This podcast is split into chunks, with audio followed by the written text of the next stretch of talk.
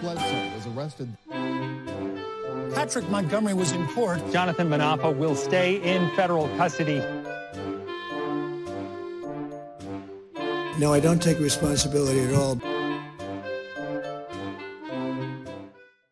Everyone, welcome to the show. So forty-five-year-old Texas resident Shane Jenkins sent a text message on December twenty-eighth, and he said that January sixth, quote, could get cray-cray, potentially fights, riots.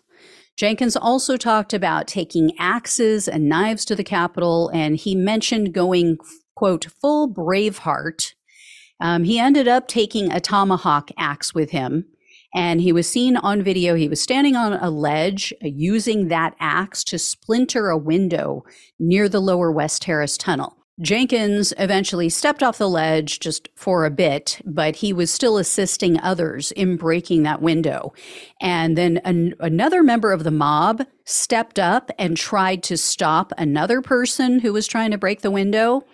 Jenkins then stepped in and pulled that person away and held him back, so he couldn't stop the attack. So he clearly wanted that window to be broken. And Jenkins was heard on video saying, quote, bro, we're going in that fucking building one way or another. And quote, we paid for it. It's our fucking building. And according to the prosecutors, Jenkins was basically the tip of the spear in regard to the damage to the building, uh, in that area at least, because he was the first to attack the building. And then he inspired others to follow suit. Up until that point, they had been battling with the police. They were trying to get into the building, but no one had actually physically attacked the building.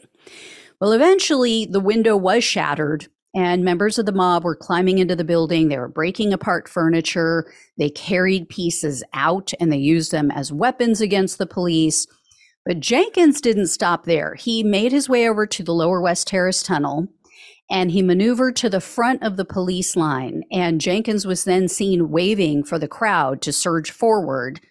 And he was also seen pushing against the officers and he yelled for the mob also to, quote, push.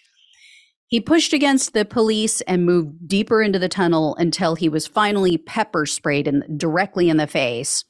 So he was seen retreating at that point, but he returned to the tunnel a short time later. And this time he had a stolen police riot shield with him. And he was seen on video throwing nine different items, nine different objects at the police. Among other things, he threw a solid wood drawer from a desk, so obviously taken from that office he helped to break into. He threw a flagpole at them, and then he threw a metal walking stick. He also chucked a wooden pole at them. It had a spear tip at the end. He threw it at the police like a javelin. So meant to do damage, meant to strike them. Um, Jenkins finally left after he had been on the, the Capitol grounds for about an hour and a half. And then later that night, uh, close to ten p.m., he was seen again confronting officers. He was arguing with them because they were trying to enforce the mayor's curfew. And so they had to order him to go back into his hotel. Following the Capitol attack, Jenkins boasted about his crimes on social media, of course. He referred to the police as trash. He admitted that his intention was to stop the certification of the election. And Jenkins also texted a friend and said he had, quote, murder in my heart and my head. Jenkins then went on to admit that they were sending a message to Congress, and he said he wanted audits of all of the votes and, quote, if Trump loses, then fine. But until then, we burn it down. These people seriously have no clue what they don't know. They just do not know what they don't know. They have no idea that there were audits. In many of the swing states, there were audits. There were multiple counts by their own MAGA people. Unbelievable. So Jenkins was arrested on March fifth of twenty twenty-one, and he was charged with civil disorder, obstructing an official proceeding, assaulting officers with a dangerous weapon, theft of government property, destruction of government property, entering restricted grounds with a deadly or dangerous weapon, two counts of disorderly conduct, one of which also included a dangerous weapon enhancement, and two counts of physical violence, one of which again included a dangerous weapon enhancement. Jenkins refused a plea deal, and in March of twenty twenty-three, a jury convicted him on all counts. The only count they didn't convict him of was the theft of government property, but that was because the uh, prosecutor had voluntarily dismissed that during the trial. So that wasn't even on the table. So based on the several felony convictions, Jenkins was looking at up to twenty years in prison, three years of probation, and two hundred fifty thousand dollars in fines. And this time, the prosecutor asked for nearly the full sentence. They requested two hundred thirty-six months in prison, so just under twenty years, three years of probation, five thousand one hundred seventy-six dollars in restitution, and a fine of one hundred eighteen thousand eight hundred eighty-eight dollars. Now that fine represents the amount of money that Jenkins has raised so far on Give, Send, Go, also another site, and he's making even more money selling January sixth merchandise. But the government says we have no idea how much he's made from that yet. And the lengthy sentence request is due in large part to Jenkins' extensive violent criminal history. Jenkins was convicted of aggravated assault causing serious body bodily injury in nineteen ninety-eight. In two thousand one, he was convicted uh, on three separate occasions in that one year for issuing a terroristic threat, resisting arrest, and then assault causing bodily injury. In two thousand six, Jenkins was convicted for evading arrest, and the prosecutor said he has additional convictions for assault, threatening assault, and resisting arrest, and then also numerous arrests that didn't result in a conviction for additional assaults and aggravated assaults.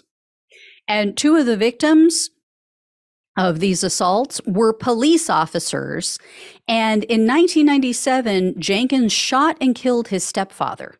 Now, the authorities found he was acting in self-defense, so he was never prosecuted for that crime, but he has really had quite a history with violence. Um, in addition, Jenkins took part in an assault while in prison. While he's being held for January sixth, he took part in an assault on Taylor Toronto, along with eleven other inmates. You guys will recall Toronto is the mentally ill man who was at the Capitol on January sixth, and then he was subsequently arrested near the home of Barack Obama with weapons. And he was saying how he wanted to try to get into Obama's house. So evidently, Toronto, as I've mentioned before, he has made statements questioning if Ashley Babbitt is maybe an F B I false flag, if she's maybe, um, you know, just still alive, and this was all made up to make Trump supporters look bad and what have you. Well, Jenkins apparently found out about it, and he and these eleven others assaulted Toronto because of that, because he insulted Ashley Babbitt and her mother. At the sentencing hearing, Jenkins tried to do damage control. He told the judge that he got, quote, caught up in the heat of the moment. And he said, quote, I love this country, and I'm not some crazed maniac set out to destroy this nation. Okay. Uh, U S District Judge Amit Mehta presided over Jenkins' case, and at the sentencing hearing, the judge called it, quote, shameful that Jenkins is profiting off of his crimes. He also addressed the lie that the January sixth defendants are political prisoners, and he said, quote, nothing could be further from the truth. It's all on video. In the end, though, Mehta choked. He sentenced Jenkins to only eighty-four months in prison, three years of probation, and five thousand one hundred seventy-six dollars in restitution. So basically the cost of the window, I'm assuming. So the judge refused to impose the requested terrorism sentencing enhancement, and he refused to hit Jenkins with a fine. So only seven years for a man with a very lengthy, disturbing criminal history who violently attacked our Capitol and the police on January sixth. And no fine. He's going to let him just waltz away, I guess, with all of that money. So nowhere near enough. I do not know what the hell is going on with this judge lately. Anyway, if I hear any more, I will let you know. Thank you all so much for watching and listening.